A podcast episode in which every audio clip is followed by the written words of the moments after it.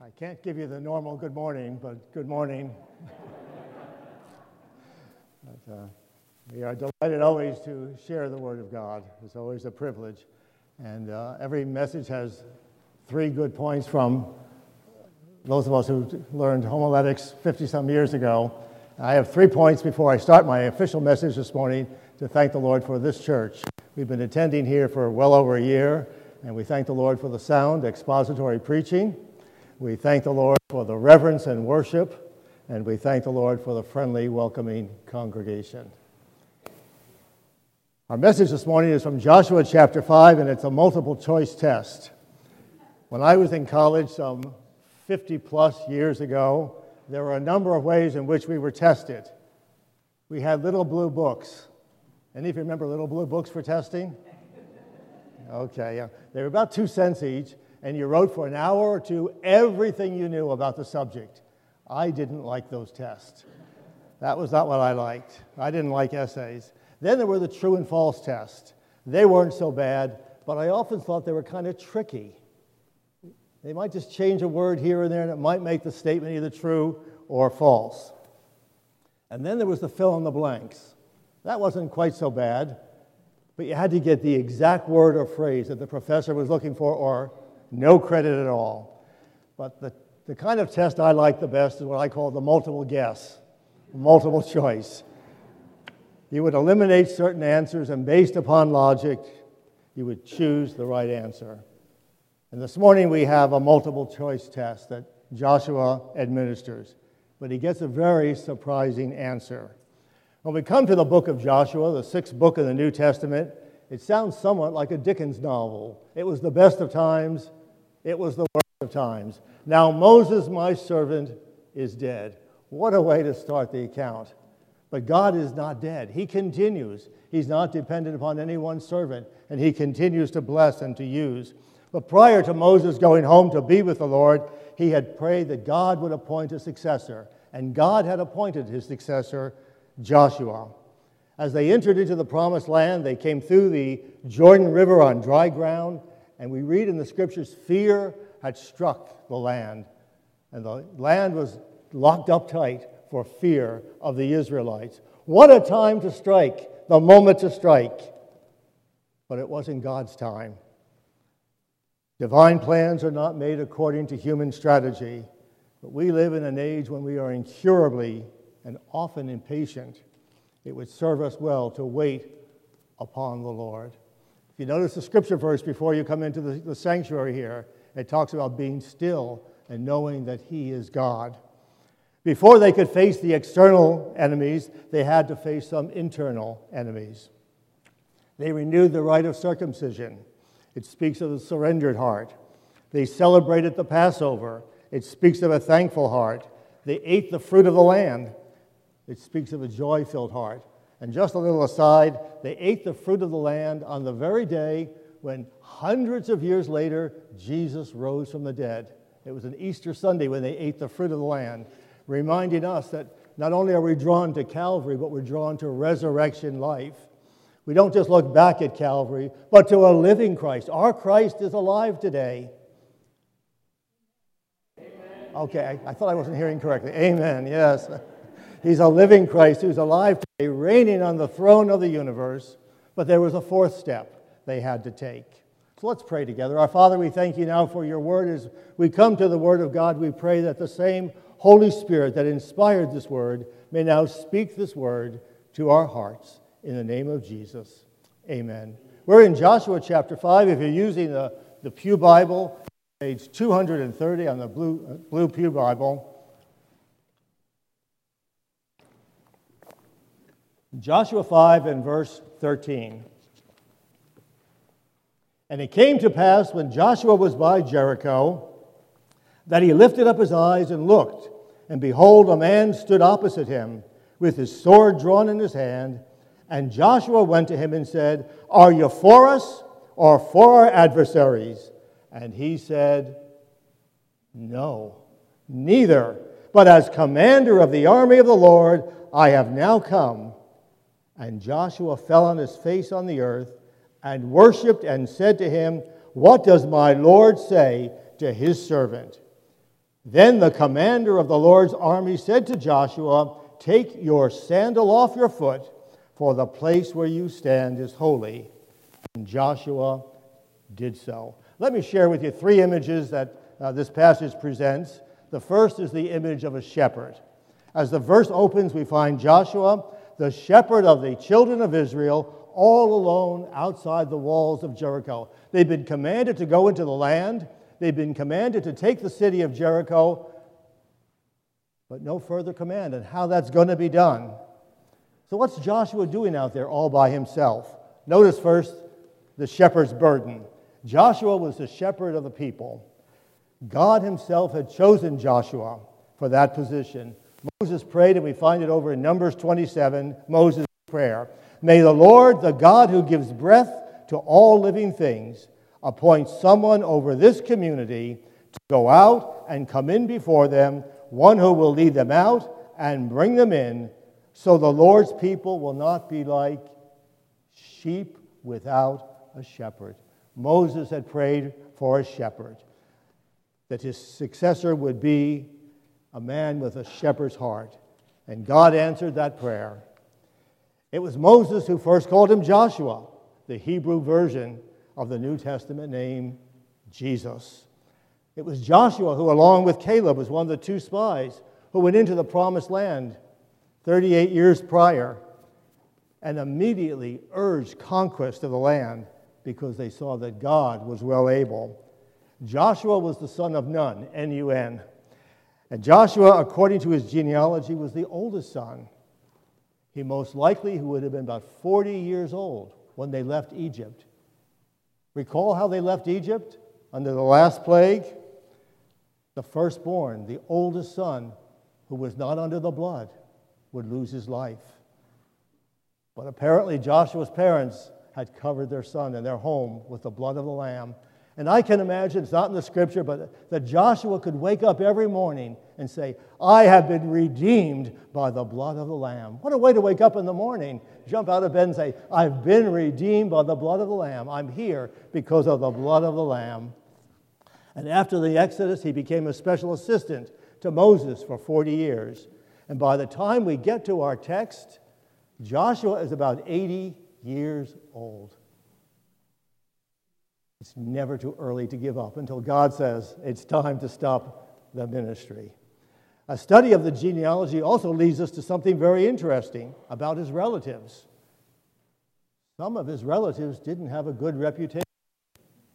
They were cattle rustlers. There were cattle thieves in his background. I point this out not to denigrate or defame his character, but to magnify the grace of God. It doesn't matter where we've come from, what we've done. If we've been redeemed by the blood of the Lamb, we have a place and a usefulness in the kingdom of God.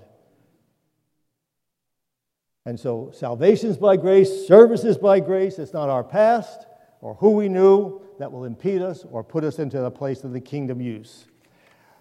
When the Lord calls Joshua to lead Israel, he gave him some very precious promises. Back in Joshua, verse, uh, chapter 1, verse 5, there shall not any man be able to stand before you all the days of your life. As I was with Moses, so I will be with you. I will not fail thee nor forsake thee. Does that sound familiar? New Testament words I will not fail thee nor forsake thee. It was on the basis of this great promise that Joshua assumed the shepherd role in Israel. And by the time we get to chapter 5, he's led them through the Jordan River. Crossing the Red Sea under Moses typifies God's judgment on sin. Crossing through the Jordan on dry ground uh, typifies God's judgment on self. He led them in obedience to the law, observing the Passover, to the place where they were ready to begin battle but they didn't know what they were going to do. On the eve of the battle, Joshua goes out of the city, looks all about. How is he going to conquer this great walled city of Jericho? How is he going to do it? There can be little doubt that he's out there trying to think of a game plan because I know tomorrow. Tomorrow we're supposed to take the city, but I don't have any plan, any word. Joshua's shepherd of a couple of million of men and women women, and children. Every decision he makes is going to affect millions of people under his leadership. Before those decisions are made, Joshua goes out alone under the weight of the burden of being a shepherd to seek counsel. And verse 13 says, And he lifted up his eyes and looked. This portion begins a new section, but it's connected by the word and in the Hebrew, meaning it's connected with what went before, but it is a new section. It seems to imply that he had his head bowed. Maybe his eyes were closed, just praying and asking, How are we going to do this, Lord? I know you've called us, I know you promised to be with us, but I don't know the next step. He recognizes the tremendous burden that rests on his shoulders. He is seeking the Lord's help to make the right decisions for the Lord's people. He understands that God will answer, God will show himself strong. But he also understands that we need to put forth our own effort. To rely wholly on God is not faith, it's presumption. And God grants Joshua an extraordinary experience. He sees a man with a sword, a drawn sword in his hand. And anyone who's ever filled a position of leadership knows to some degree how Joshua must have felt. Pastor, the decisions you make in your life, your ministry, your preaching, affect the lives of your congregation. Elders, decisions you make can have profound effects upon the congregation. Teachers, as you live and the statements you make in your class and your demeanor going to affect your students. Parents, decisions we make regarding our children, what they can do, what they can't do, where they can go and where they can't go, all carry consequences. Leadership always comes with great responsibility. There's a responsibility to seek the will of the Lord in every matter. There's a responsibility to make decisions that honor God above our personal feelings. There's a responsibility to do everything with the understanding that every decision is like that proverbial pebble that's thrown into the pond that ripples out, ripples from our decisions that we make. And sometimes people will understand your decisions and affirm them. And other times they won't understand them and they may even oppose them. But at the end of the day, listen to this, at the end of the day, it doesn't matter what other people think. At the end of the day, have I pleased my heavenly Father? Put your head on the pillow at night and say, I've, I've pleased my heavenly Father. Because he's the one who's going to stand before him someday, and he's the judge. Everyone will give an account of himself to God. If you've been placed in a place of leadership, take it seriously because the Lord does. And so we have the shepherd's burden. I want to move on to the shepherd's bravery here. As Joshua is out there with his uh, head bowed, he contemplates the upcoming battle. He sees an unidentified man approaching him, and the man just doesn't casually walk over. He has his sword drawn, not in his sheath, but he has the sword drawn. He's ready for battle, he's ready for a fight. It's a picture of man who's out there and he's going to do something. He's going to do damage to somebody with that sword. Joshua does not hesitate. He's a shepherd, he's there to protect his people. And he approaches the man and he wants to know are you on our side or are you on their side? Are you for us or are you against us? Are you for Jericho or for you, Israel? Who are you rooting for? Whose side are you on? His instincts as a shepherd are aroused. He steps up to the defense of his sheep. Joshua is burdened by the weight of leadership and what that means. We are living in a time when the church, our doctrines, the Bible, our worship, and all the things that we hold dear and identify as the people of God are under attack. We are living in days when the family, the institution of marriage, our children are under assault, and we need men and women who are not afraid to stand up against the rising tide of evil, who are not ashamed to take a stand upon the Word of God. And like Martin Luther say, Here I stand, I can do no other. We need people to stand up to protect the Word of God, the family, the community, the church, from all who are out there to destroy it. Some things in life are worth fighting for, some things in life don't matter. But some things in life are worth fighting for. Integrity and obedience to the word and the will of God are worth fighting for. Christian marriage, the family, and our children are worth fighting for. It's time for God's people to take a stand. And so we have the image of a shepherd. The second image I see in our passage here is the image of supremacy. Supremacy. That is the lordship. Who is Lord? The text reveals the, the problems and the perils and the pitfalls of leadership, but it also draws our attention to lordship, to supremacy. And even though Joshua was shepherd of the people of Israel, he himself was under the lordship of God Almighty. And the verse identifies the person and the power that one encountered that day. And we find out as we read through the text that person was Jesus Christ himself, a pre incarnate appearance, a theophany, an Old Testament appearance of Christ. And so let's notice here, under supremacy, the Lord's posture. When Joshua encounters this man, he is said to be standing with his sword drawn.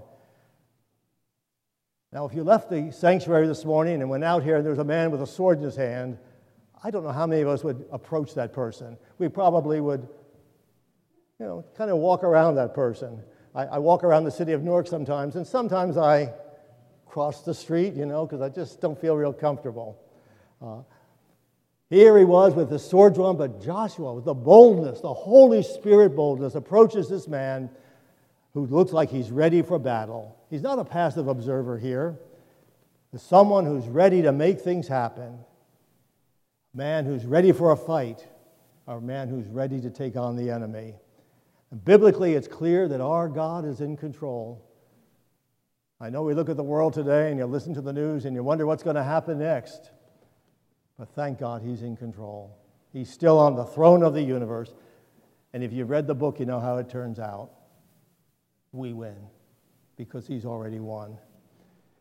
Our God is in control of all the affairs of life. He's ready in every situation, he's never surprised, and our Christ is bigger than any circumstance. No matter what circumstance we see in the world, we see in the church, we see in our home, in our family, in our workplace, Christ is bigger than any circumstance you face today, that you're going to face tomorrow, you're going to face a year from now. And if your Christ isn't bigger, may I suggest you get a biblical Christ because he's sufficient. We're often surprised by the turn of events, but he's never caught off guard. We have plan B. He doesn't have a plan B. God has one plan, and he's going to one day rule the universe.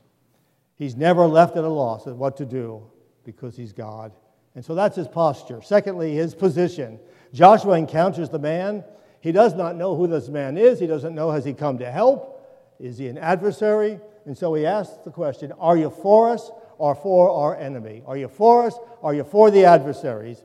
And the man's answer must have come to somewhat of a surprise to Joshua. The man says, No. But I asked you, Are you for us or against us? I didn't give you the third choice, no. But he said, No, neither. Neither one of those. As captain of the Lord's host, I'm now come. In other words, the man came and said, I didn't come to take sides, I came to take over. Our God hasn't come to take sides. So he doesn't get on our side. We like to pull God into our side and have God do things for us, wherein he wants to take over because he is Lord. And we understand who and what that lordship is. I didn't come to take sides, I came to take over. The question was a natural question that Joshua asked. A man with a sword drawn, certainly Joshua was concerned. No one from his army was supposed to be out there. No orders had been given for anyone to leave camp. So, who was this stranger out there who came out of nowhere and suddenly appeared before Joshua? He's not one of ours. He could be an enemy. Well, maybe he's a friend. I don't know. In view of the answer given Joshua's question reveals a typical mindset that can be a threat and a hindrance to us as well in our battles. You see, we often face our battles. There are battles, and the forces are against us and our causes and our concerns and our agendas and our, even our theology. It's not ours, it's His. And so it becomes an us versus them kind of thing. And in a sense, that is true, but it's more than that. And so the answer comes back saying, No, I've come as captain of the host of the Lord. The first part of the, answer comes with a flat negation neither. Why didn't he say, I've come to help you? I've come to help Israel. I'm here on, I'm on your side. Because he's drawing something out in Joshua that needs to be dealt with before they could have the ultimate victory. So the second part of the answer gives the reason I'm here not to take sides, but to take over as commander of the Lord's army. It's so important, it lays down two principles for us that are foundational for all of this life and our warfare against the forces of the world and Satan. There is no question that the Lord was there with the armies of heaven to secure Jericho so God's people could possess their God given inheritance. The first principle is it was not for Joshua to claim allegiance for his cause, for his matter, no matter how holy or how right that might be. The need was for Joshua to acknowledge God's claim over Joshua so he could then work through Joshua and in Joshua. We tend to approach our battles and our causes backwards. We turn things around and we try to get God to be on our side. Certainly, the battle was a joint venture. God and the people of Israel under Joshua's leadership. But Joshua, as with all of us in the army of the king, must be following the Lord, submitting to his authority, taking orders from him, resting the battle in his hands because we realize he is the supreme commander. There seems to be no question that Joshua understood this, as evidenced by his question What has my Lord to say to his servant? You see, he's ready to hear what God has to say. So often we're busy telling God, Speak, Lord, for your servant speaks. You know, I want to talk to you, God. I want to tell you how to do this. I want to tell you how to figure this out. Here's what you do, Lord. No, speak, Lord. I want to know what your directions are. We realize that He is the supreme commander. What has my Lord to say to His servant? The second principle here that we have is as one who has come to take charge, the Lord was reminding us and reminding certainly Joshua of his personal presence and his powerful provision. The provision of, I am come. I am come. We want to finish that sentence, don't we? I am come to, and we want this person with the sword drawn to say, I'm come to do this or that. I am come. Go back to the first chapter of the Gospel of John, and you go back to the eternity past, and you find the eternal Son who's the Word, who becomes flesh and dwells among us. And then you move down through John chapter 1, and you get to verse 11 He came. That's it. That's the whole story. He came. You don't need to know anything more. He came. The confirmation of the incarnation. He came in the flesh. Emmanuel, God with us. What do we need to know more than that this morning? Then He came. He is with us. He is God in the flesh. With these two words, we have the whole scope of divine mercy, redeeming love. The promise of God's personal presence always carries with it the assurance of God's personal care and power. Infinite supply, no matter how impossible it may seem. He came. And so there was infinitely more than Joshua's army out there, there was God's army. A myriad of angelic hosts were there to help the Israelites. He tells exactly who this man is. It is none other than the Lord Jesus Christ. A pre Bethlehem appearance. We call it a theophany. The Son of God appearing in human form, sometimes as an angel, sometimes as a man, throughout the Old Testament. It's not the first time he appears, and it won't be the last time he appears here on earth. He appeared to Hagar, he appeared to Abraham, he appeared to uh, Jacob and to Moses and to Gideon, he appeared to Isaac and to uh, Isaiah. He appeared to the three young Hebrews in the fiery furnace. He was there. He appeared to Daniel. He appeared to Zechariah. And when Joshua realized it was more than a man who was there, he prostrated himself in worship. And we know it's Jesus Christ because angels do not allow worship.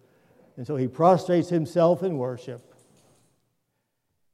And the Lord tells us this is holy ground. Holy ground. When God's people get together on the resurrection day, the first day of the week, I believe this is holy ground because we're worshiping a holy God in the power of the Holy Spirit. And this is sacred territory. And you know, there's no other meeting like it on the face of the earth when God's people get together. There's something very special because Jesus said, I am in the midst. He's here this morning in our midst. Holy ground. We stand on holy ground when we gather as worship. And that's why I, I appreciate the worship we have here and, and the reverence for the worship because this is holy ground. Far more than a man. It must have encouraged Joshua to realize he was not alone. There's a certain loneliness in leadership. It can be discouraging, it can be depressing sometimes. Knowing that the decisions you impact will make that will impact others. Joshua certainly must have felt alone that night. What a comfort to know that God was with him. The God who had promised to be with Joshua was there. He kept that promise. He had promised to be with us in the high points and in the low points. The same Lord who stepped out of eternity to move in the lives of people in the past, the same God today. Thirdly, we have the Lord's power here. The Lord identifies himself as the captain of the host of the Lord. What Joshua could not see and what we cannot see this morning is that there's a vast army of heavenly hosts encamped round about us, ready to take on the enemy. The implication is clear Israel would not face their enemies alone. The power that came to aid Israel in Joshua's day is the same power that came to aid Israel time and time again and comes to God's people today. You ever feel you're facing a brick wall? Joshua was facing a brick wall. Jericho, that was a real brick wall. How am I going to take this wall? And the Lord said, I'm come, I'm here. Don't worry about it. I've come to take over. This is my problem. If you give it to me, if you hold on to it, you can have it. But if you give it to me, I'll take over. He is Lord. He's in control of all things. We need to move on to the third point the servant image is the third image I have. When Joshua realizes who it is who's there, who's standing before them, he places himself in the position of a servant before the Lord. You see, Joshua gets it. He falls down before the Lord. He falls down in worship at the Lord's feet. Joshua's attitude toward the Lord has much to teach us how we should approach the Lord as well. The first command he receives from the Lord has nothing to do with military matters. I would hope that man would now tell me, I'm laying down now. Now tell me, how are we going to take Jericho? I want to know. The first command he receives is take off your shoe, singular. take off your shoe because you are on holy ground. The servant's humility. Joshua realizes he is face to face with the Lord himself. He falls down before the Lord to worship. He exalts the Lord. He acknowledges his position by bowing at his feet. He submits to the will of the Lord because he knows who's in control. And then Joshua wants to know what the Lord would have him to do. He's assuming the place of a servant. In an instant, this man who was the general of over two million people falls before the ultimate commander in chief, yields all authority, all the power to him. Remember Jesus when he left. He said, All power, all authority is given to me in heaven and on earth. Therefore, go and preach. He's assuming the place of a servant before the master, a crucial step on the road to victory. We must be vanquished before we can have victory. We must surrender before we conquer. And some of us need to do just that lay down our swords because we'd like to take that sword up and win that battle, and we're going to get it, and we're going to see it. Lay the sword down. Prostrate yourself and worship before Him. We can't have God's power for our programs or our plans. He must have us for His plans. Let me repeat that. We cannot have God's power for our programs or our plans, but He must have us for His plans. God's work must be done in God's way. It's not what we want the Lord to do. What does He want us to do? We are all under authority, ultimately under the authority of the Lord. He is our commander. His will should matter most of all, and we must find ourselves at His feet. The servant's humility leads us to the servant's honesty. The Lord makes a rather strange request of Joshua take your shoe off. Why did he ask for just one shoe? The Old Testament covenant, when it was made between two individuals, one person who possessed the power to keep the covenant and the one who didn't, the weaker person would take off his shoe and give it to the stronger. And he was saying, I can't, but you can. Could I invite you this morning to take off your shoe? Not, not literally, but spiritually. Maybe they're off already. Uh, take off your shoe. Say, I can't. I can't face this anymore. I can't do this, Lord. I'm tired of fighting this battle. I get whipped every time. It's time I take off my shoe and lay down and surrender to you. I can't, but you can. For Joshua, that was the challenge for him to come to a place where even though he was a wonderful military man, to understand the weakness and inability to gain the victory in and of himself, a call to surrender to the Lord. And then he gets the directions how to take Jericho. And you know the story march around it once a day for six days. Now. But not until he surrendered could he know God's plan. For us, we need to learn the truth. We can't, but he can. So we have to stop fighting the battle on our own paddle. Stop getting whipped. Take off the shoe. Hand it to the Lord. A place of absolute surrender. Plans are the prerogative of God. Obedience is our privilege. A very unusual situation. Joshua, a warrior, he bowed before the Lord. He placed himself in a very vulnerable position. When you were conquered, you would lay down and the enemy could put their foot on your neck to hold you down. He placed himself in a position where he could not use his sword. He placed himself in a place of extreme weakness, and then he handed over that sandal, saying, I can't, but you can. Totally yielded. Live or die. He placed it all on the Lord. The question this morning is Have we come to that place in our lives where we've laid it all down. Or maybe we've laid it down and we've picked it up again. You know, we give it to the Lord today and tomorrow we pick up that burden all over again. If you're going to have joy, if you're going to have victory against the strongholds in your life, we need to give it over. We need to yield him the rights, his power, his will, and we'll be on the fast track to victory. And so the question as we close this morning, who is Lord over your life? Who's in control? Have you laid down in surrender?